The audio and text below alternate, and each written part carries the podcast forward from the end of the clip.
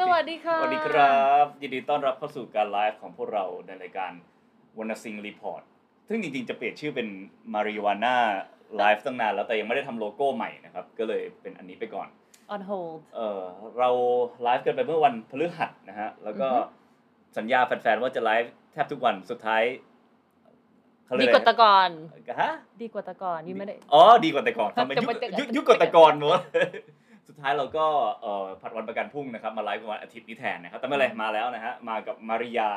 เจ้าเก่านะครับเออวันนี้ใส่เสื้ออะไรจ๊ะ represent ทีมอะไรเถื่อน Travel เออโอ้รอบที่แล้วนี่ไลฟ์แล้วแบบเออมีคนเข้ามาคอมเมนต์คนดูค่อนข้างเยอะนะ แล้วก็เรื่องเรื่องกำลังฮอตด้วยเรื่องของการย้ายประเทศนะฮะเอ่อแล้วก็ มีทั้งคอมเมนต์ที่แบบว่าพยายามแชร์ว่าอยู่ประเทศเป็นยังไงอะไรยังไงนะฮะมีทั้งคอมเมนต์แซะบอกว่าย้ายไปเลยไปเราเราก็อุ้ยทำไมไล่ทำอะไมต้องไล่ด้วยเออคือยังไม่ได้ตั้งใจย้ายแค่คุยกันว่า มันมีข้อดีข้อเสียยังไงประเทศเราข้อเสียคืออะไรประเทศเราข้อดีคืออะไร แต่เหมือนมีคนงอนเรียบร้อยแล้วว่าพูดอย่างนั้นปุ๊บย้ายไปเลย เป็นเรื่องเดือด เออใช่ฮะเออแล้วก็มีมีทั้งคนที่แบบว่า เราเราพูดเรื่องข้อข้อดีของประเทศเราไปบางคนก็บอกจริงมันไม่ได้ดีจริงๆเออมันมีอะไรซ่อนอยู่มากกว่านั้นอีกอะไรมันมีหลายความเห็นมากนะอือฮึเออก็ก็ถือว่าเป็นประเด็นหนึ่งซึ่ง ขึ้นมาพูดกันเยอะในสังคมตอนนี้ แล้วก็เป็นการขุดขุดประเทศเราขึ้นมาเองเนี่ยแหละมาดูว่าสุดท้ายมันมีอะไรบ้างที่ต้องที่ต้องพูดคุยกันมีประเด็นอะไรที่เกี่ยวข้องกับสังคมเราบ้าง ซึ่งก็เป็นเรื่องดีนะฮะได้ ได้ตรวจสอบสังคมเราไปด้วย ได้ตรวจสอบความคิดเราด้วยได้ดู option ด้วยว่าอืมเออเรามี option อะไรในชีวิตบ้าง It's a good point จริงรู้ว่าเรามีเอ่อ variety อะไรบ้าง แล้วเราจะปรับปรุงยังไงอือฮึครับผม discussion is healthy yeah โอเคมีเสื้อเถื่อนขายไหมครับเออก็อันนี้ขายหมดไปหลายปีแล้วนะฮะเป็นเสื้อล็อตล็อตแรกเลย ซึ่งเราทำขายสีดำกันตอนนั้น แต่ว่าเออสีเทานี่เป็นเสื้อสตาฟโดยเฉพาะนะฮะ เป็นสตาฟละทราบแล้วอืมโอเค ค่ะช่วงโควิดนะครับเหมือนเดิมนะฮะทุกคนก็สามารถเข้ามาแชร์กันตรงนี้ได้นะครับ ผมมีอือฮึเรื่องปรับสารทุกข์สุขดิบอะไรนะครับ ผมเอ่อรายการชาวบ้านเอ่อปรับทุกข์ชาวบ้านนะ เพราะว่าเราเอ่อเราจริงๆเราก็ไม่ได้เตรียมอะไรมาเป็นพิเศษ แค่ตาแค่เราเหงาเราอยากคุยกับทุกคน แต่วันนี้มีเอ่อมีบทสัมภาษณ์พิเศษนะครับ จริงๆมีแขกรับเชิญด้วย ก็เป็นพี่สุรางค์ซึ่งมาจากเอ่อ มูลนิธิ SWING Thailand นะครับซึ่งเป็นมูลนิธิที่ดูแลเรื่องเซ็กซ์ r วิร์กเกอร์มาตลอดนะครับลงพื้นที่ก่อนหน้าจะมีเรื่องโควิดเนี่ยก็คือดูหน้าที่เรื่องสุขภาพของเซ็กซ์ r วิร์กเกอร์นะครับทั้งในพื้นที่กรุงเทพและพัทยาตรวจโรคที่ติดต่อทางเพศทั้งหลายนะครับผมแล้วก็ตรวจสุขภาพทั่วไปรวมถึงช่วยให้เซ็กซ์ r วิร์กเกอร์ในประเทศไทยมีอำนาจในการเจรจาต่อรองกับผู้ประกอบการมากขึ้นนะครับผมก็เดี๋ยวเราจะคุยกับพี่สุรางค์กันช่วงท้ายรายการเกี่ยวกับเรื่องว่าเออตอนเนี้ย สภาพความเป็นอยู่ของเซ็กซ์ r วิร์กเกอร์ในช่วงโควิดเป็นยังไง เพราะว่าในเหมือนกับหลาย ๆ อาชีพก็คือว่าเราเนี่ยมันมีปัญหาแบบไม่มีนักท่องเที่ยวเข้ามาแล้วเซ็กซ์ r วิร์กเกอร์เป็นหนึ่งในประเทศหนึ่งในอาชีพซึ่งเกี่ยวโยงการท่องเที่ยวเป็นอย่างมากนะครับผมอืมแล้วก็สภาพสังคมหลาย ๆ อย่างเดี๋ยวเราจะคุยกับพี่สุรางค์ดูว่าเป็นยังไงบ้าง and ตอน even นี้ without การท่องเที่ยวมันก็เกี่ยวกับเรื่อง social นะมันเกี่ยวกับอืมความสัมพันธ์อะก็ใช่เอิ่มอืมโดนผลกระทบ โดยตรงเลยจากโควิด ซึ่งนี่เป็น topic แรก ๆ เลยที่เราเนี่ยอยากจะทำเกี่ยวกับสารตอนทำสารคดีเถื่อนอืมเออเราอยากทำเรื่องเซ็กซ์ r วิร์กเกอร์เมืองไทยมากอือฮึนะฮะแล้วก็ตอนหลังก็ได้ทำไปแล้วปีที่เราถ่ายไปแล้วนะครับของสวิงเนี่ยก็ได้ได้เปิดโลกได้เห็นอะไรเยอะแยะมากมายนะครับผมก็เดี๋ยวแต่ว่าปีนี้เหมือนพี่อะเขาก็ยังทำงานกันอยู่เลยอยากอัปเดตกันหน่อยว่าเป็นยังไงบ้างอือฮึแต่นอกจากพี่สุรางค์แล้วเนี่ยเรามีแขกรับเชิญอีกอีกท่านหนึ่งนะฮะมาในวันนี้นะครับ ทุกคนรู้ไหมครับมาริยามีลูกแล้วนะฮะเออ ลูกของเราเองมานี่มาไอ้ยลูกละซาชิ come here เออเห็นว่าวันนี้พี่อาร์โตโต้มาด้วยค่ะฮัลโหลเออสวัสดีฮะ นี่คือซาชินะ this ฮะ is my baby หมาเป็นเอาเล่าประวัติซาชิหน่อยมายังไง เอออยู่กันมานานเท่าไหร่แล้ว อยู่ด้วยกันมาประมาณปีกว่าแล้วค่ะอืมแล้วเราเจอซาชิตอนเราไปทำโปรเจกต์ อันแรกเลยของ SOS Earth เราไปเอิ่มเป็น reforestation mission อ่าเราไปปลูกต้นไม้กันแล้วก็เรียนเกี่ยวกับ ecology กับพี่วิโจอ่าฮะที่เราพาพี่สิงห์กับเถื่อนไปโอเคอะก็ปลูกต้นไม้แล้วเจอซาชิอยู่ตรงแล้วไหก็นเจอซาชิคือซาชิอะไรได้ข่าวอยู่ว่ามีหมาที่เพิ่งเหมือนมีคอกแล้วเขาก็ประมาณ2อสเดือนแล้วแล้วเขาก็อยู่ที่ร้านอาหารเป็นร้านก๋วยเตี๋ยวข้างทางแล้วเขาบอกว่าเขาพยายามแจกจ่ายให้คนเอาลูกๆไป เพราะว่ามันอยู่ตรงถนน คือใช้คำว่าหมาข้างถนนเลยก็ได้ใช่ไหม yes โอเค she's a soy dog ที่ไม่จะท้ายซอยไม่ดอกเสียใจนะลูกนะเออเคยเป็นหมาข้างถนนมาก่อนโอเคโยโยโยคือเขาชอบกินก๋วยเตี๋ยว ชอบกินอาหารไทอ่ายแล้วเราไปฉกมาเลยเหรอเห็นปุ๊บหยิบมาเลยอย่างเงี้ยเหรอไม่ไม่เราก็จริงๆเราไปดูก่อนอ่าเราก็เห็นว่าสภาพเป็นยังไงบ้าง แล้วก็วันนั้นอะ พร้อมเอาซาชิขึ้นรถมากๆ แต่ว่าคนขับรถบอกว่าไม่ได้แบบห้ามเอาหมาขึ้นก็เลยโอเคตอนนั้นซาชิอายุเท่าไหร่ประมาณสองเดือนอ่าฮะสองเดือน around that I think เออแล้วก็วางแผนกลับไปใหม่ใช่ไหมใช่วางแผนว่าใครจัดการชนะปริมาณใช่แบบฝากเอาซาชิมาด้วยอ๋อโอเคแล้วเนี่ยซาชิต้องการบ้านเนี่ยนะฮะคือตอนแรกเนี่ยผมก็พูดตรงๆคือไม่อินกับหมาไทยเท่าไหร่นะเราเอาเดี๋ยวอย่าเพิ่งทำหน้าอย่างนั้นสิเออ คือเราแบบว่า เราพอจะไปซื้อหมาตอนเราจะเลี้ยงเองเนี่ยเราก็แบบไปดูฮัสกี้ดูปอมดูบีเกิลอะไรตามอืมพันธุ์เหมือนคนทั่วไปครับไม่ได้คิดอะไรมากอืมแต่ว่ามาริยาก็ เปลี่ยนความคิดผมไปเยอะเหมือนกันว่าหนึ่งคืออันนี้โดนโลโก้บังหน้าอยู่เอาขึ้นมาหน่อยเอ๊ะหนึ่งคือมันมีหมาจำนวนมากที่ ไม่มีบ้านไม่มีบ้านไม่มีคนดูแลใช่ไม่มีคนดูแลอ่าฮะเนอะเออแล้วก็ยูก็มีความคิดเกี่ยวกับเรื่องการบรีดสุนัขด้วยใช่ไหมใช่คือเราไม่เรายังไม่รู้ว่าอะไรผิดอะไรถูกนะแต่ว่าอืมสำหรับเราเองแค่รู้สึกว่าเอิ่มคือเห็นในเจเนติกของหมาค่ะ ถ้าเราบรีดมันเนี่ยเอ่อ สุนัขก็เหมือนจะมีโรคอะไรประจำตัวของเขา อย่างเช่นหลายคนก็อาจจะรู้สึกว่าปักเป็นเป็นหมาที่น่ารักมากเนาะเมียเองก็คิดว่าปักน่ารักมาก สุนัขทุกทุกชนิดนะคะน่ารักมากหมดอืมทั้งหมดเลยแต่ว่า เขาก็จะมีปัญหาของเขาอย่างเช่นปักแบบหายใจไม่ได้อ่าฮะจริง ๆ การที่เราบรีดปักเรื่อยๆเนี่ยมันก็เหมือนจะเป็นการทรมานสัตว์ด้วยซ้ำแล้วมันมีผลในสายกับตาของเรานะเจเนติกของมันอย่างเงี้ยเหรอใช่ เพราะว่าเหมือนเป็นแบบ breeding ว่าไม่ให้เขามี variety ในจีนของเขาในจีนพูลเพราะปกติอย่างเช่นหมาซอยเนาะเขาแบบอันไหนที่ไม่แข็งแรงเขาก็ตายไป มีแต่อ๋อเหมื the อน strongest survive natural selection อะไรอย่างงี้ natural ใช่ ปะ selection ใช่ส่วนใหญ่หมาไทยเนี่ยก็จะไม่ค่อยมีปัญหาอืมแต่เขาแบบคือฉลาดมากอะเขาสามารถอยู่รอดได้ ถ้าอยู่ถนนแล้วอยู่รอดอะก็แปลว่าแบบฉลาดมากอืมเนาะเอีย Yes, แล้วสุดท้ายก็ไปฉก right. ซาชิมาจบจบซาชิมาเอ่ออยู่กันมาเท่าไหร่แล้วครับ ปีหนึ่งปีหนึ่งแล้วอ่านั่นแหละฮะก็เอ่อที่เยอะที่เอาซาชิมาอวดนี่เพราะว่าอยากชวนทุกคนนะครับว่าใครเห็นสุนัขที่ไม่มีใครดูแลนะเอออย่าแต่อย่าเอาไปนะแบบคือเอ่อ มีมีโครงการหลายโครงการที่เขาทำเรื่องนี้เหมือนกัน อย่างเช่น Soy Dog Rescue หรือ The อืม Voice Foundation อืมอืมที่ที่ทำเรื่องเอ่อฉีดหมันทำหมันให้ทำหมันทำหมันทำหมันให้หมาหมาแมวด้วยอืมเพราะมันก็เป็นตลกปัญหาตลกหนึ่งเนาะในในประเทศของเราว่าแบบเออมี stray dog stray cat หมาจรแมวจรอะไรแบบนี้อืมอืมอืมใช่ช่วยดูแลเขาเออก็นั่นแหละครับ คือแล้ว thank you คือทำให้ผมแบบ แต่ตอนแรกก็แบบว่าไม่ได้อินอะไรมากเรื่องการเก็บหมามาเลี้ยงตอนนี้ก็คิดว่าตัวต่อๆไปเราก็คงไม่ไม่ไปซื้อแล้วเหมือนกันนะฮะแล้วก็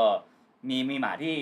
ขาดการดูแลเยอะมากจริงแล้วซาชินี่ฝึกไปฝึกมาฉลาดกว่าผมอีกนะครับ ผมไม่ได้ฉลาดกว่าหมาผมนะครับฉลาดกว่าผมอีกนะฮะเออมันฉลาดจริง ๆ นะครับ ผม ก็นั่นแหละครับเป็นแต่ต้องมีเวลาคือการแบบว่าเอาเอาเอาสัตว์มาเลี้ยงอะมันเป็นอืมอืมเป็น investment แล้วก็เป็น เราต้องสละเวลาเราต้องมีเวลาให้เขาจริง ครับ ๆ ต้องให้มความรักเขาเยอะๆอือืมมมันเป็นสิ่งมีชีวิตค่ะ ทุกคน โอเคอะเราเริ่มเริ่มมีคอมเมนต์เข้ามาแล้วมาอ่านกันดูนะครับผมเอ่อมีพี่น้องชาวมุสลิมนะครับ อัลฮัมดุลิลละฮ์ผมขอโทษถ้าอ่านผิดครับผม พี่สิงห์ที่ช่วยเป็นกระบอกเสียงหาช่องทางช่วยเหลือผู้ลี้ภัยซีเรียโรฮิงญาปาเลสไตน์ขอบคุณมากๆครับ ก็ยินดีนะครับเอ่อรายการเถิร์นทาวเวลเราก็สนใจประเด็นผู้ลี้ภัยมานานแล้ว แล้วก็เราก็พยายามกระจายข่าวสารออกไปเรื่อยๆ นะมีอะไรก็ช่วยเหลือกันได้ ตอนนี้มันมีคนเดือดร้อนอยู่เยอะมากจริงนะครับผมอืม you just อ่า posted on your page ไม่ใช่เหรอ อะไรนะเอิ่มเรื่องใช่ใช่ใช่เรื่องนี้อือฮึโอเค อะ ทีนี้นะฮะ มีอะไรอีก I have stuck in the house for one month and the government of my city just announced สำเนียงดีไหม ผ่านไหมอืม I have stuck in ต้องเริ่มนี่อ่านไม่ใช่สันนี่คือสำเนียงพี่สิงห์จริง ๆ นะคะ I have stuck in the house for one month and the government of my city just announced 22 more days to go out I'm in พิษณุโลกค่ะอ๋อโอ้หนึ่งเดือนไปแล้วเออแล้วก็อีก 22 วันก็ต้องอยู่ในบ้านต่อไปนะฮะโอ้ก็เฮ้ยเราไม่รู้เราก็อยู่ในนี่สถานการณ์เดียวกันนะนะเออแล้วพี่วรรณสิงห์ทำอะไรบ้างคะที่บ้านเออตอนนี้แบบใช่มีโปรเจกต์ใหม่ๆไหมใช้ไอเดียกันหน่อยหรืว่าแบบเพราะเราก็เดินอยู่ในบ้านเราก็คิดอยู่เหมือนกันว่าจะทำอะไรดีอืม จริงๆอีไลฟ์เนี่ยก็เป็นโปรเจกต์อืมในบ้านเหมือนกันว่าเออเราเราจะทำอะไรกันดีวะแล้วก็เหมือนจัดรายการวิทยุอะฮะเออแล้วก็แก้เหงาไปเรื่อยอือฮึพูดถึงจัดรายการวิทยุนี่รู้ป่ะเราเคยไป แบบว่าไปสอบเป็นดีเจด้วย ไปสอบแบบว่าเขาให้ทำแบบไปลองจัดรายการอะไรเงี้ยอ่าแล้วว่าดูว่าจะเป็นดีเจได้ไหม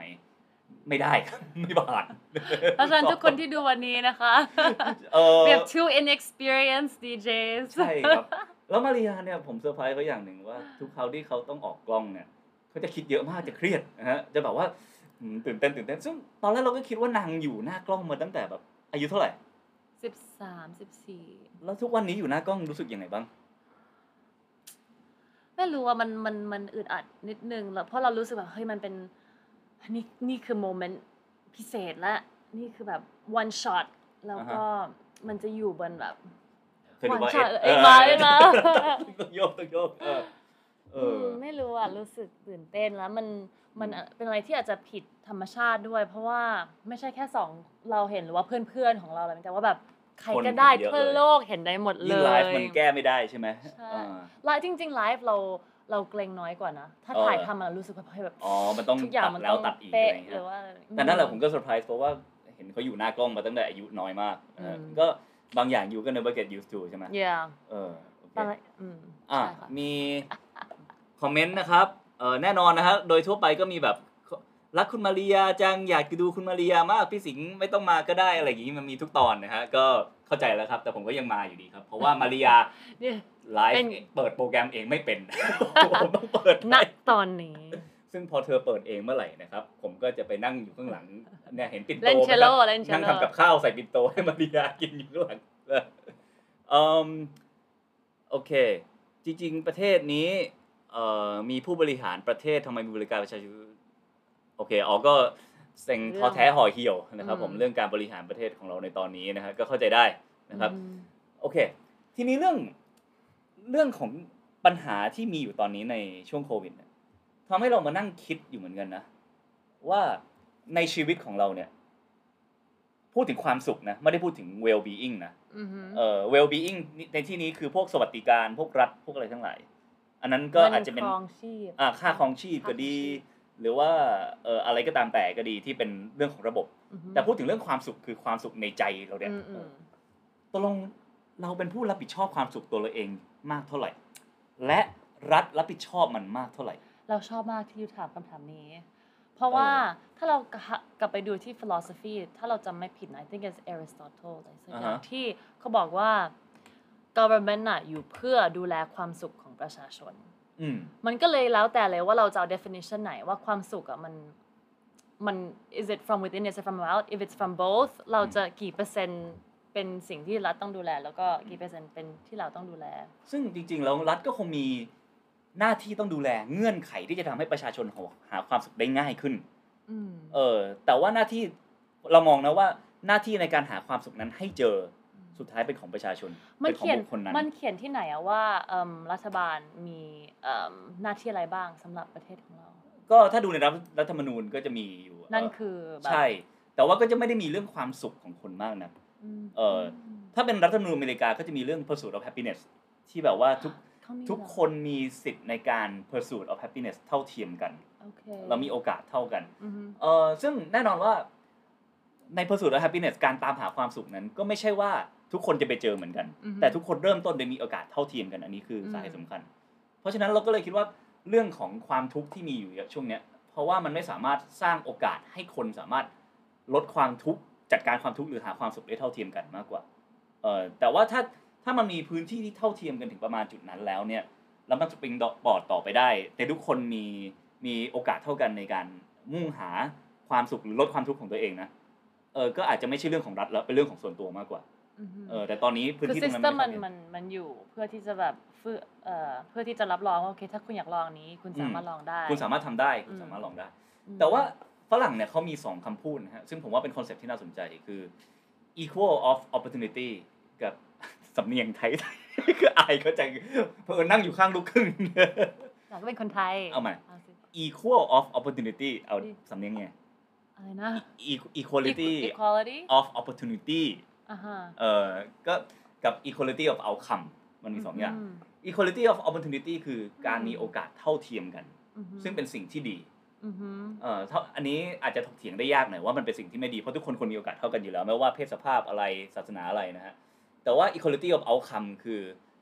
การที่ทุกคนทำอะไรออกมา ก็ได้ outcome เหมือนกันหมดอืมเอออย่างเช่นแนวคิดแบบสังคมนิยมสุดขั้วไปเลยนะ ที่ว่ามีการเอาอืมรายได้ของ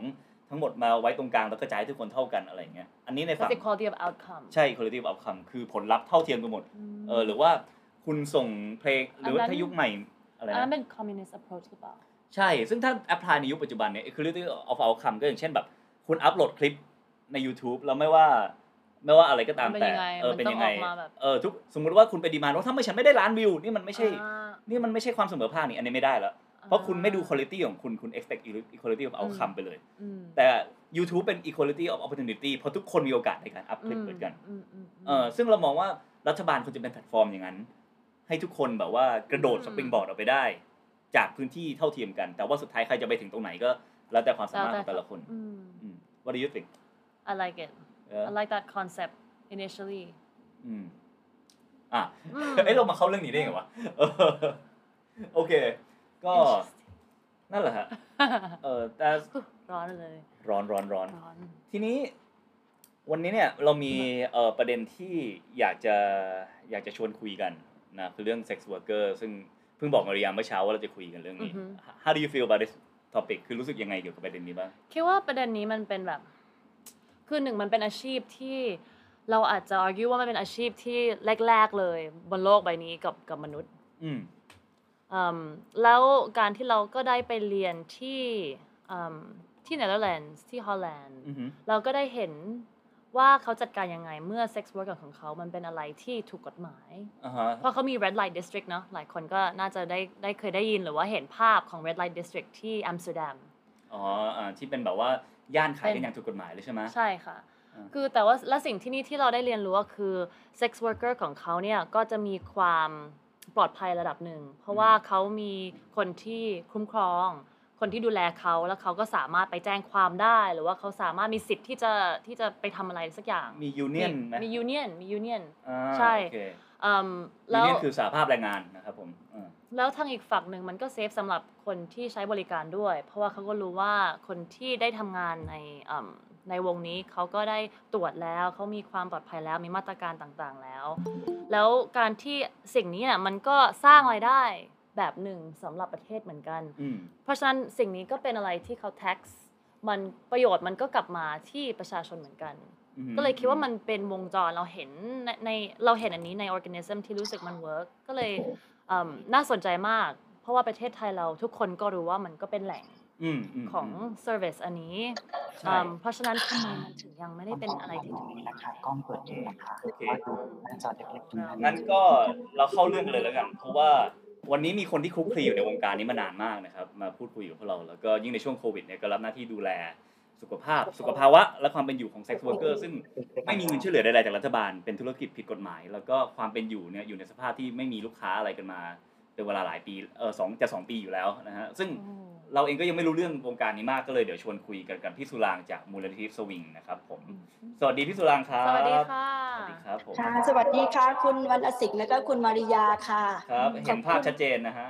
ค่ะ ขอบคุณมาก ๆ เลยค่ะ วันนี้ที่ให้โอกาสและก็ให้พื้นที่กับพวกเราที่จะพูดให้กับพี่น้องของพวกเราอะค่ะอ๋อขอบคุณมากครับ พวกเราก็ขอบคุณมากที่มาชวนคุณเออชวนคุยนะครับเพราะว่าอือฮึเราคุยกันสองคนเราก็ไม่รู้จะคุยอะไรกันต่อเออสองคนจะน่าสนใจแล้วค่ะเดี๋ยวนะเออยูต้องขยับหน่อยไหมหัวจะขาดปะเออนี่อ่าเอาอย่างงี้นะโอเคครับพี่สุรังค์เข้าเรื่องเลย ตอนนี้สภาพของธุรกิจเซ็กซ์วอร์เกอร์ในในช่วงโควิดเนี่ยมันเป็นยังไงบ้างครับผมแล้วก็พี่สุรังค์เห็นที่ไหนบ้าง ในพื้นที่ไหนค่ะเอ่อความจริงแล้วมันมันแย่มาตั้งแต่ในในเฟสที่หนึ่งตั้งแต่เอ่อรอบแรกนะคะเดือนมีนาเมื่อปีที่แล้ว แล้วก็มันมันหนักหนักทวีคูณมาอีกก็ตอนเฟสที่สองนะคะครับแล้วพอมาถึงเฟสเนี้ยค่ะมันมันนึกไม่ออกว่าว่ามันว่ามันจะไปยังไงกันต่อนะคะอืมเอาง่ายๆในพื้นที่ที่เราทำงานในกรุงเทพแล้วก็พัทยานะคะพัทยาตอนตอนเฟสที่หนึ่งคิดว่าพี่น้องเราแล้วก็สถานบริการเนี่ยเอ่อ ปิดแล้วก็หายไปน่าจะประมาณ 40%ได้นะคะเอ่อพอมาเฟสที่ 2 ตอนช่วงเดือนมกราพอพอสถานการณ์เริ่มดี เราก็ลงเก็บข้อมูลกัน เราเจอว่าสถานบริการและพี่น้องของเราหายไปประมาณ 60%น นะคะแล้วพอมาเฟสที่3นะคะเอ่อเรายังไม่สามารถลงไปสำรวจได้ แต่เท่าที่เราลงไปไปไปช่วยเหลือลงไปปฏิบัติการช่วยเหลือกันเมื่อเมื่อสัปดาห์ที่แล้วค่ะมันมันเงียบมันมันเงียบมันวังเวงมาก แต่ว่าในที่ควาพัมทเงียายบนั้ใช่นไหมนะครับอืมค่ะที่พัทยาคือในความเงียบนั้นนะพี่น้องยังคงซ่อนตัวกันอยู่ในเอ่อในบาร์ซ่อนตัวอยู่ในร้านนวด เพราะว่าไม่สามารถจะไปไหนกันได้อะค่ะ ขอภาพรวมหน่อยครับว่าตอนในประเทศไทยเนี่ยมีคนที่เป็นเซ็กซ์ r ว r ร์เกอร์ เยอะขนาดไหน และเป็นผู้หญิงเยอะขนาดไหน เป็นผู้ชายเยอะขนาดไหน เป็นเพศสภาพไหนเยอะขนาดไหนครับผมโดยภาพรวมของประเทศนะคะเอ่อตัวเลขยังไม่มีใครใครจะยืนยันเราได้ว่ามันเท่าไหร่แต่ว่าที่เราใช้กันมาโดยตลอดก็ประมาณ 2 0 0 0 0 0 คนโหนะคะประมาณอืม2 0 0 0 0 0 คนนิดน้อยแล้วนะคะเอ่ออ่าพัทยาตัวเลขที่จากการที่เราทำงานเราทำข้อมูลของพวกเราค่ะพัทยามีประมาณ 50,000 คน ใน 50,000 คนเนี่ยค่ะ เป็นเอ่อเป็น female sex worker เป็นพนักงานบริการผู้หญิงอะสักประมาณ 70%แล้วก็อีก 20%เป็นเป็น male sex worker หรือเป็นพนักงานบริการผู้ชาย แล้วก็อีก 10%ประมาณเป็นของเอ่อสาวประเภท 2 หรือ transgender นะคะส่วนในกรุงเทพนะคะตัวเลขนะคะมีอยู่ประมาณหมื่นหมื่นกว่าคนประมาณหมื่นหมื่นห้าห้าพันคนนะคะเช่นกันค่ะตัวเลขประมาณ 80%จะเป็นเอ่อจะเป็น female อ่านนะคะแล้วก็ประมาณ 15%จะเป็นเป็น male หรือเป็นพนักงานบริการชายแล้วก็ปเอ้ย15%แล้วก็ประมาณ 5%จะเป็น transgender หรือสาวประเภท2นะคะอันนี้คือในในสองเมืองใหญ่ที่เราดูแลอยู่แล้วเราคืก็อพักล้าทยากับกรุงเทพใช่ไหมครับค่ะเป็นหัวเมืองค่ะใหญ่สุดในประเทศไทยก็คือสองเมืองนี้เลยใช่แต่เรามักค่ะจะได้ยินว่าพนักงานบริการเหล่านี้มาจากบริเวณภาคเหนือก็ดีภาคอีสานก็ดี แต่เราไม่ได้นับว่าเขามาจากไหนเรานับว่าเขามาทำงานที่ไหนถูกไหมครับ ใช่ค่ะ คือตอนเนี้ยค่ะคือในอดีตเนี่ยอาจจะบอกว่าโอเคมันเป็นความมันเป็นความยากจนมาจากภาคอีสาน แต่ตอนเนี้ยค่ะมันมันมาจากทุกพื้นที่นะคะอืมเพราะว่ามันเป็นปัญหาเศรษฐกิจแล้วมันกระทบไปกับคนทุกภูมิภาคไปหมดเลยอะเพียงแต่ว่าพื้นที่ที่เขาจะเลือกมาทำงานหลักๆ เลยก็คือพัทยาแล้วก็กรุงเทพเป็นหลักแล้วต่อเรามาก็จะเป็นเชียงใหม่แล้วก็ลงเป็นภูเก็ตค่ะ คือปีที่แล้วผมไปถ่ายเนี่ยจำได้เลยว่า ยังมีการทำธุรกิจกันอยู่ แล้วก็ก่อนจะเข้าไปในห้องอะไรเงี้ยก็ต้องมีการฉีดเตียงโควิดเอาแอลกอฮอล์เช็ดตัวแขก นั่นคือตอนที่ระบาดรอบแรก ซึ่งตอนนั้นก็ถือเราก็คิดว่าหนักแล้ว แต่เรามาเจอรอบสามที่หนักกว่าเดิมอย่างนี้อีกตอนนี้เขาเขายังทำมาค้าขายกันอยู่ได้หรือเปล่าครับ หรือว่ามันต้องมีกระบวนการยังไงบ้างพี่สุรางช่วยเล่าให้ฟังหน่อยได้ไหมครับ คือจริง ๆ แล้วเขาก็กลัวเขาก็ไม่อยากทำแต่ว่า พอไม่ทำปุ๊บนะมันไม่มีอะไรที่จะเดินหน้าต่อไปได้ คือไม่มีอะไรจะกินนะคะงั้นค่ะพี่น้องส่วนหนึ่งขอใช้คำว่ายังยังต้องหลบหลบตัวเองทำอยู่นะคะอืมเอ่อในพื้นที่สาธารณะนะคะในกรุงเทพเราก็พอรู้จักกันว่าพื้นที่สาธารณะอยู่ตรงไหนที่เป็นพื้นที่ใหญ่เลยนะคะเอ่อพบว่ามีจำนวนพี่น้องที่เคยเอ่อที่เป็นคนหน้าใหม่ คนหน้าใหม่ของพระรามคือคนที่ไม่เคยไม่เคยทำงานอาชีพนี้มาก่อนน่ะพอมาเจอมาตอนเมื่อตอนเอ่อละลอกสองเราเจอว่ามีพี่น้องหน้าใหม่เข้ามา พอละลอกสามเมื่อเมื่อสัปดาห์ที่แล้วเราลงที่เจอว่ามีพี่น้องหน้าใหม่เข้ามาเยอะเลยคือหมาคนที่วามเคยทำอาชีพอื่นเหรอครับ ใช่ค่ะอ๋อใช่ค่ะ คนทำอาชีพอื่นแล้วก็มันถึงจุดวิกฤตที่มันไม่มีรายได้จากอาชีพจากจากอ่าการประกอบอาชีพของเขาเลย แล้วก็คาดหวังว่ามันน่าจะเป็นเอ่อทางเลือกหนึ่งที่เขาจะมีได้งั้นก็ก็เข้ามาอยู่ในอาชีพนี้กันแล้ว ในเขาขแอณะบที่ขายเขาทำยังไงอะไรอะครับเล่าเล่าแบบกระบวนการให้ฟังหน่อยได้ไหมมันเป็นคือรูปแบบเป็นยังไงครับคือก็ยังคงพี่น้องก็ยังคงอยู่ในร้านในร้านที่ร้านก็ปิดประตู เพราะว่ามันเปิดไม่ไม่ได้รับเอ่อมันก็ถูกสั่งให้ปิดอยู่แล้วใช่ไหมแต่ว่าอืมเขาจะติดต่อลูกค้าลูกค้าที่เป็นลูกค้าประจำติดต่อผ่านออนไลน์ใช้แอปพลิเคชันเพื่อที่จะหาลูกค้า แต่น้องๆ บอกว่าต้องมั่นใจว่าเป็นลูกค้าประจำหรือมั่นใจว่าลูกค้านั้นปลอดภัยเพราะเขาถึงจะไปกัน นะคะอันนี้อันนี้ที่ที่เขาเคยทำงานอยู่ในสถานบริการเขาจะใช้วิธีการแบบนี้กัน แล้วก็ตอนเนี้ยค่ะน้องๆบอกพี่ๆน้องๆบอกว่าได้ร้อยหรือสองร้อยหรือสามร้อยก็ไปโอ้โหใช่ค่ะ มันมาถึงจุดนี้แล้วค่ะ คือมันอืมมันหนึ่งร้อยมันดีกว่ามันไม่ได้อะไรเลยนะคะงั้นหนึ่งร้อยหรือสองร้อยคือมันมันมันต้องไปแล้วนะนะชั่วโมงเนี้ยค่ะกับพี่น้องบางกลุ่มโดยเฉพาะพี่น้องที่เป็นพนักงานบริการผู้หญิงที่เป็นฟีเมลนะคะมันเราเราต้องไปกันแล้วงั้น เราก็จะต้องหลบตัวเองแล้วก็ซ่อนตัวเอง ในในพื้นที่ที่ออฟใกล้ๆออฟฟิศเราเนี่ยค่ะกลางคืนนะคะตามมุมมุมตึกมุมมุมซอยอะเราจะเห็นว่ามีน้องๆยืนกันอยู่โอ้โหนั้นเรารู้ว่าน้องๆกำลังยืนเพื่อที่จะรอลูกค้า ซึ่ง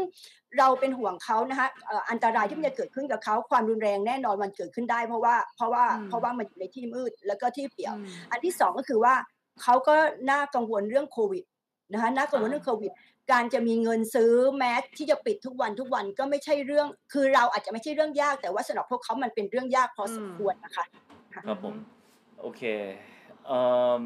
ทุกคนได้ยินเสียงดีนะครับ เพราะว่ามีคอมเมนต์หนึ่งจริงๆเป็นคุณแม่มาริยาเองนี่แหละใช่บอกไม่ได้ยินเสียงไม่ได้ยินเสียงอ่าแต่ว่าถ้าคนอื่นได้ยินเสียงก็บอกเราหน่อยนะครับ โอเคเอ่อมีคำถามอะไรไหมได้ยินมาวงการนี้โอ้ it's tough right now เนอะเออม yeah คนขาด ขาด opportunity ด้วยอืมขาด outcome อืมทีนี้ผมสนใจเมื่อกี้ที่บอกว่าเอ่อคนที่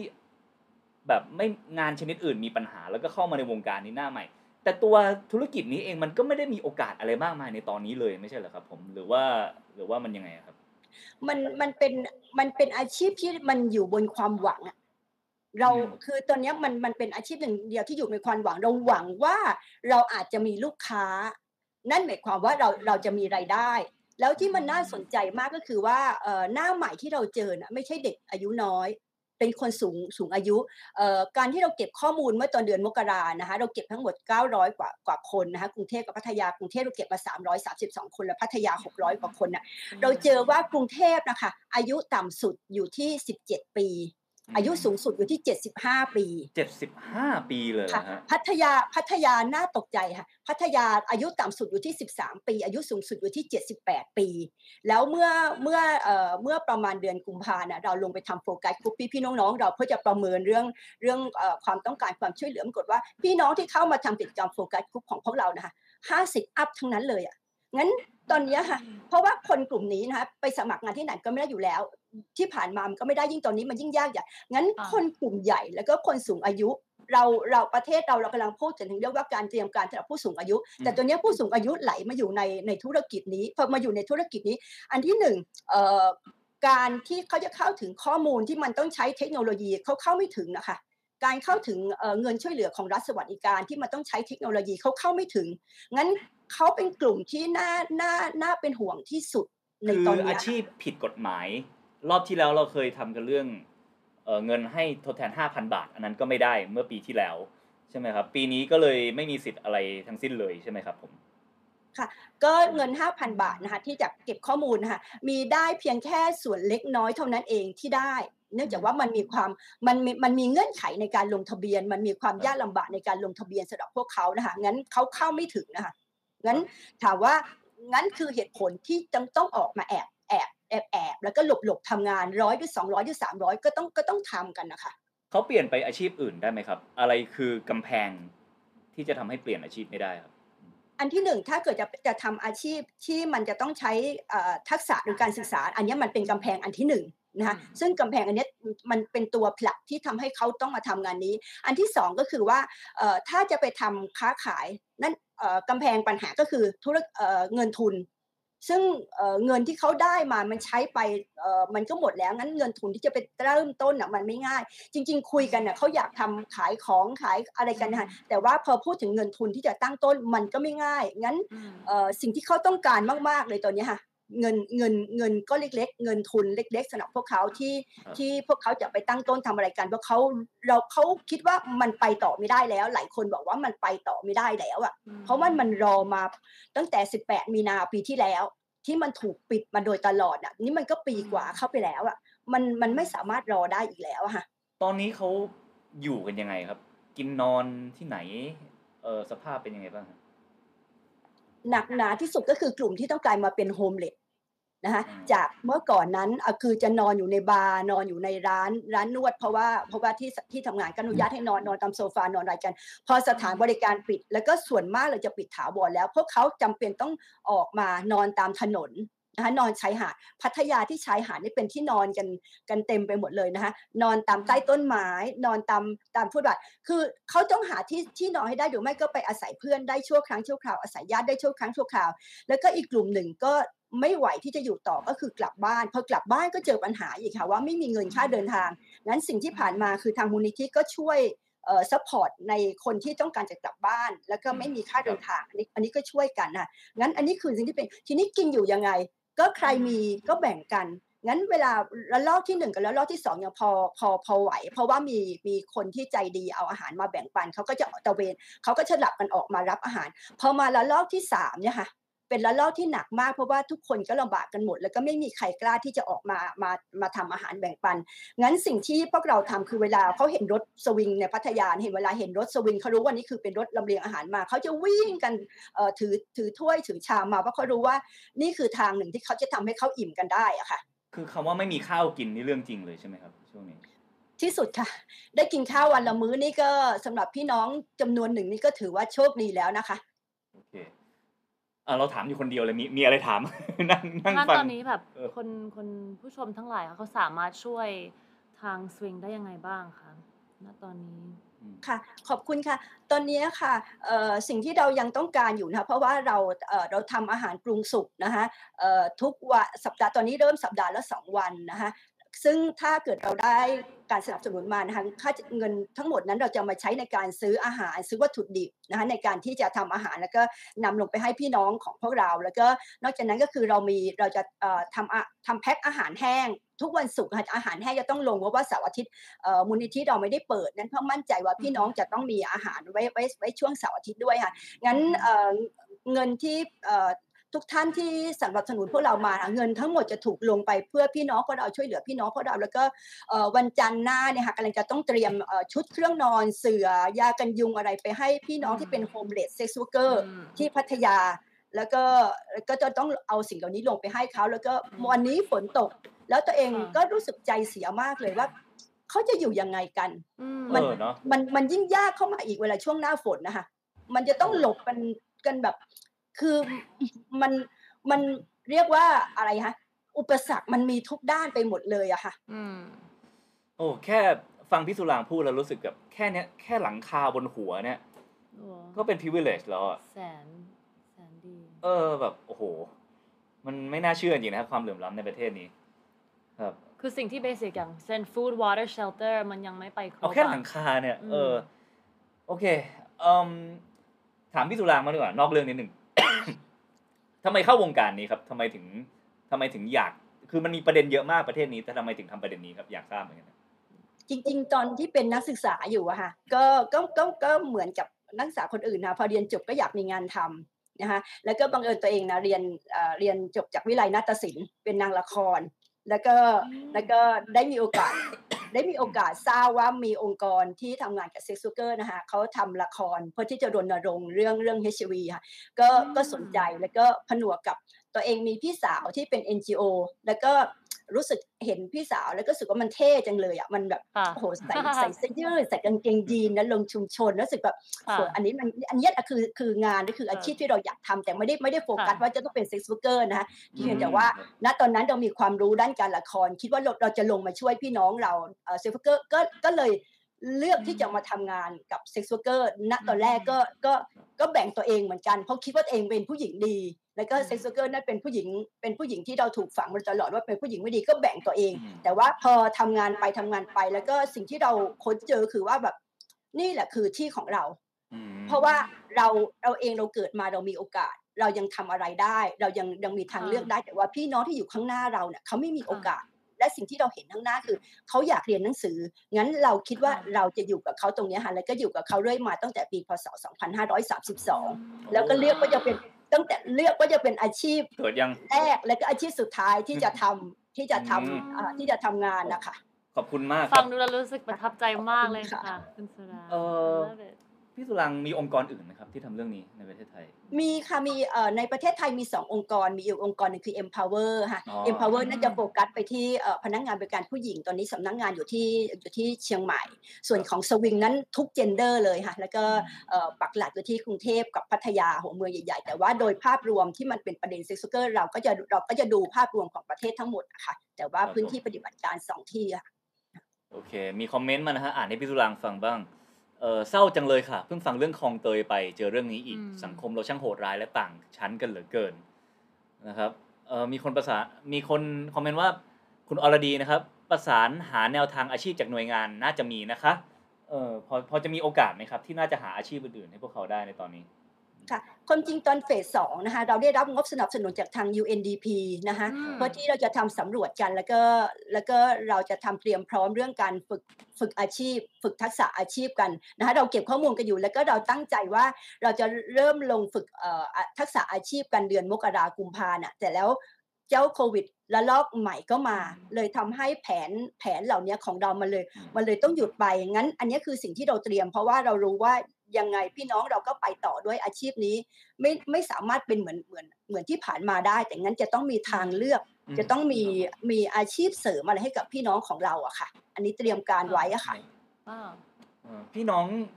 คือ sex worker เนี่ยหลายคนก็จะมีภาพในใจว่าต้องแบบว่ากากันหน่อยหรือแบบอะไรอย่างเงี้ยฮะเออหรือว่าเป็นสาวโสดหรืออายุน้อยๆแต่จริงๆแล้วมันมีความหลากหลายมากเลยใช่ไหมครับผมเออหลายคนก็น่าจะดูแลครอบครัวที่บ้านอยู่ใช่ไหมครับพี่สุรังว่าแต่ละคนเขา ลักษณะของคนที่มาทำงานตรงนี้จริงๆแล้วมันเป็นยังไงบ้างครับ ค่ะ จะเป็นเอ่อสองสามกลุ่ม กลุ่มพี่น้องที่เป็นพนักงานบริการผู้หญิงนะคะเอ่อเกินกว่า 50%ของยอดตัวเลขของพนักงานบริการผู้หญิงนะคะ เป็นซิงเกิลมัมอืมเป็นแม่เลี้ยงเดี่ยว งั้นอันเนี้ยค่ะคือเป็นปัจจัยหนึ่งที่ผลักให้พวกเขาต้องเดินเข้ามาอยู่ในในในอาชีพนี้ นะแล้วก็หาหาทำงานหาเงินส่งส่งเสียเลี้ยงดูลูกเลี้ยงดูครอบครัวนะคะอันนี้อันนี้อันนี้คือสาคือสาเหตุหนึ่งเอ่ออีกกลุ่มหนึ่งก็คือว่าหาเงินเพื่อ support ตัวเอง เพื่อการศึกษาเพื่อเพื่อการมีชีวิตอยู่นะคะกลุ่มนี้ก็คือ support ตัวเองนะคะในในของ female ถ้ากลุ่ม male sex worker ก็เช่นกันนะคะก็ส่วนใหญ่จะ support ตัวเอง นะคะ support ตัวเอง เพราะว่าเพราะครอบครัวก็ยากก็ลำบากยากจนกลุ่มที่ทำงานเพราะว่าโอเค เพราะว่าเอ่อเรามีความต้องการของที่มันมันมันมันมันมาเติมเต็มความสุขเรากลุ่มนี้ก็มี ซึ่งกลุ่มนี้เราก็คิดว่าเขาดูแลตัวเองได้งั้นอ่ากลุ่มนี้เราจะไม่ไปแตะต้องเขาแต่ว่าเราจะแตะต้องเราจะคอยดูแลช่วยเหลือกลุ่มสองสองสามสองกลุ่มแรกๆนะคะที่ที่เขามีมีความลำบากนะคะก็ส่วนใหญ่จะเป็นคนอายุเยอะนะคะที่ ที่ทำเพราะว่าเป็นภาระของครอบครัว แล้วก็เป็นซิงเกิลมัมเป็นเป็นกลุ่มใหญ่ ๆ เลยอะค่ะ โอ้สูงสุดเจ็ดสิบแปดเจ็ดสิบแปดค่ะเออโอเคเอาทุมีกคนก็พยายามหาทางเอาตัวรอดให้ได้ในซิสเต็มนี้ ใช่แล้วก็ตอนนี้จริงๆแล้วคงไม่ใช่แค่อาชีพเดียวแล้วครับที่มีปัญหากันก็ทุกอาชีพใช่ค่ะก็มีปัญหากันไม่ว่าจะเยอะจะจะน้อยขนาดไหน แต่นี่ก็อาจจะเป็นคนอีกกลุ่มหนึ่งซึ่ง เราไม่ไม่ค่อยได้หยุดคิดถึงเขาเท่าไหร่ว่าอืมเขาจะเป็นยังไงกันบ้างนะครับอืมเออก็เดี๋ยวใครอยากช่วยบริจาคนะครับผมแปะพินคอมเมนต์ไว้แล้วที่สวิงไทยแลนด์มาคอมเมนต์ไว้ทั้งบัญชีทั้งอะไรนะครับผมรายละเอียดอยู่ในคอมเมนต์แรกของไลฟ์นี้เลยนะครับ แล้วก็มีคนถามด้วยว่า โอ้พี่สุรางครับมีคนถามว่าอยากทำงานด้านนี้ต้องทำอย่างไรคะว่าจะต่อโทรแต่ไม่รู้ต้องต่อสาขาอะไรดี มีมีไหมครับผม โอ้ค่ะ ก็มามามาลองมาฝึกงานหรือว่าเป็นอาสาสมัครกับพวกเราดูก่อนก็ได้นะคะ แล้วก็จะได้ค้นได้พยายามค้นหาตัวเองว่าตัวเองว่าว่างานนี้ใช่ไหมเอ่อลักษณะงานแบบนี้ใช่หรือเปล่ากลุ่มเป้าหมายแบบนี้ใช่หรือเปล่าแล้วก็นะคะแล้วก็เมื่อเราค้นเจอแล้วเราจะเจอว่าความสุขของของเรานะคะมันไม่ใช่เพียงแค่ว่าเราจะทำงานได้ได้เงิน แต่ความสุขของเราคือการทำงานและเราได้เห็นว่าเราได้ทำอะไรให้กับคนอื่น แล้วแล้วมันเป็นความสุขที่มันแบบอะมันมันน่าสนใจมากๆนะคะก็เชิญชวนค่ะ โอเคครับ ตอนนี้ผมไม่รู้ว่าไลฟ์เราค้างไปหรือเปล่านะฮะเอ่อมีอาการภาพกระตุกนิดนึงนะครับ หวังว่าคงไม่ค้างนะยังไงก็ตามก็คุยกับพี่สุรางมาเยอะแล้วนะครับเอ่อแป๊บเดียว 40 นาทีอีกแล้วไลฟ์เราอืมเอ่อมีมีอะไรอยากถามไหมเราถามอยู่คนเดียวเลยเนี่ย no it's a lot to take in มันเป็นเรื่องที่อืมที่เราเราต้องหยุดคิดบ้างเออ มันมีหลายกลุ่มเนาะที่ไม่ได้อยู่ภายใต้ความดูแลของของเอ่ออืมของสังคซิสเต็มของเรา ใช่ฮะโอเค ก็วันนี้ขอบคุณพี่สุรางมากนะครับแล้วเดี๋ยวถ้ามีโอกาสคงคงไปลงพื้นที่ด้วยกันอีกนะครับผมอย่างที่เราเคยทำกันเมื่อปีที่แล้วนะฮะแล้วก็ขอเป็นกำลังใจในการทำงานให้ใครที่ดูอยู่นะครับ ผมอยากช่วยเหลือพี่สุรางก็เข้าไปดูในคอมเมนต์แรกของ Swing Thailand เลยนะฮะมีบัญชีของ Swing แปะอยู่นะครับ แล้วก็ ใครอยากได้ข้อมูลเพิ่มเติมก็ส่งเข้ามาใน Facebook Fanpage Swing Thailand ได้เลยนะครับผมไปแล้วครับ พี่สุรางขอบคุณมากนะขอบคคุรัณบมากนะคะขอบคุณคุณสิงห์แล้วก็คุณมาริยามากๆค่ะน้องๆรอค่ะ น้องๆรอกันอยู่ค่ะไว้เจอกันนะครับขอบคุณครับค่ะสวัสดีค่ะสวัสดีครับ โอเคจะดึงใช่ภาพกระตุก เออว่ะภาพมันค้างไปเพแล้วราะว่าอะเพราะฝนฝนตกด้วย เออ ทุกคนยังได้ยินเราอยู่ปะเนี่ย เออค้างแล้วครับ ค้างซะงั้นพิมพ์แทน แต่เสียงอาจจะยังไม่ค้างนะคือเออ ทุกคนยังได้ยินเราอยู่ เดี๋ยวนะ ทุกคนได้ยินเสียงไหมฮะ หรือค้างแต่ภาพครับ เอออะค้างค้างค้างเออนี่ไง เอาเป็นว่างั้นเราจบการไลฟ์ก่อนไหมดู อืม เออ สรุปสรุปกันดีกว่า โอเคถ้าถ้าได้ยินเสียงอยู่ก็ก็ฟังยกมืเสีอยงไปแล้วกันขึ้นนะฮะ เออ ก็บอกหน่อยว่าได้ยินเสียงนะ เออโอเค เป็นไง คือเคยรู้ข้อมูลเกี่ยวกับวงการนี้ในเมืองไทยครับ บ้างบ้าง เออ แต่เราแค่แบบ คือโอเคอาจจะรู้ถึงเรื่องนี้บ้าง อืม แต่คือยิ่งยิ่งฟังคุณสุรางค์แล้วเราเห็นความมุ่งมั่นของคุณสุรางค์แล้ว เราแอบ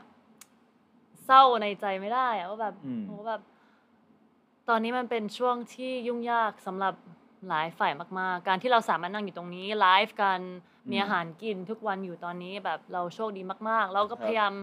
ใช้แพลตฟอร์มของเราให้ให้เป็นประโยชน์ให้ให้ช่วยสังคมตอนนี้ครับอืม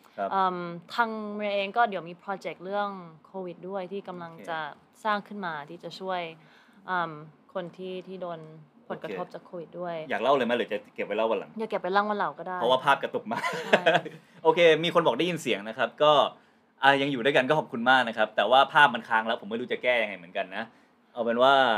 เดี๋ยวเอิ่มไว้เจอกันใหม่ไม่วันสองวันนี้อะเดี๋ยวพรุ่งนี้ผมจะไลฟ์แต่อ๋อ เข้าใจว่ามาริยาอาจจะไม่จะมาไหมพรุ่งนี้ ไม่รู้ไม่รู้อ่าเดี๋ยวผมผมมาไลฟ์แน่นอนพรุ่งนี้จะคุยกันเรื่องตลาดรถยนต์พลังงานไฟฟ้าในประเทศไทยนะครับ ผม